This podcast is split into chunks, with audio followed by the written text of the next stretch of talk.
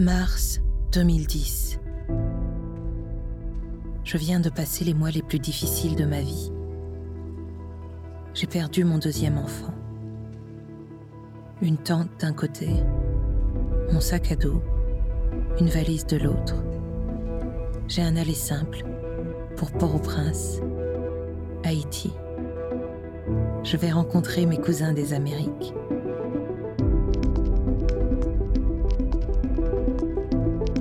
Je suis Saran Colli. Vous écoutez Bagage, le podcast qui transporte nos émotions. Chaque jeudi, une tranche de vie.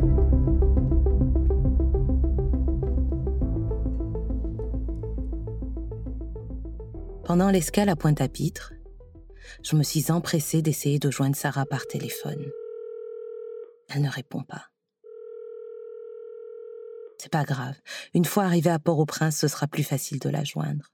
Et puis, si elle a reçu mon dernier message, elle a toutes les informations concernant mon vol. Bizarrement, dans l'attente, j'ai des phrases étranges qui me traversent l'esprit. Le boîte de savon. Les pillages se multiplient à Port-au-Prince depuis le séisme de mardi qui a détruit. Mais revenons sur Terre. Tout ceci n'est rien. En Haïti, les sans-abri dorment sous des bâches. D'autres ont tendu des draps pour se protéger. Quand il pleut, ils n'ont que leurs yeux pour pleurer.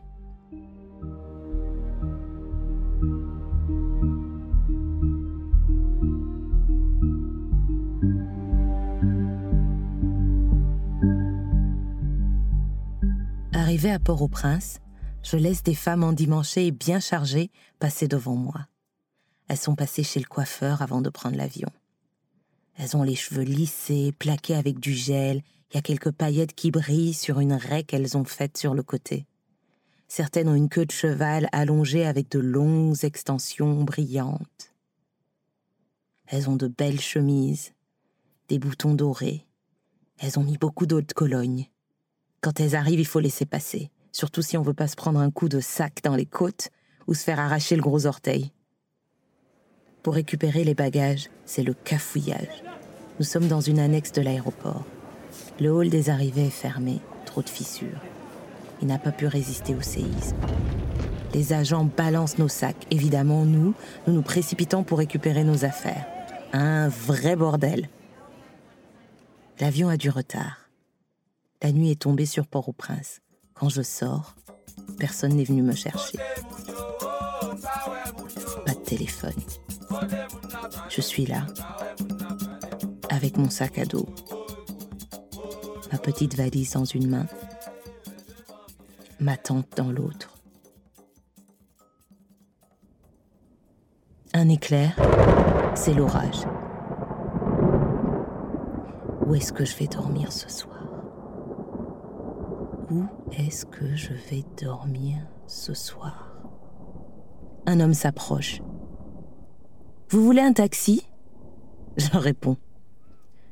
Non, merci, quelqu'un doit venir me chercher. Est-ce que vous savez où je peux trouver un téléphone ou Internet? Il me prête son téléphone. Sarah ne répond toujours pas. Je ne vais pas vous laisser ici toute seule sous la pluie. Vous allez venir chez moi, me dit-il. Mais lui, c'est qui? Et chez lui, c'est où?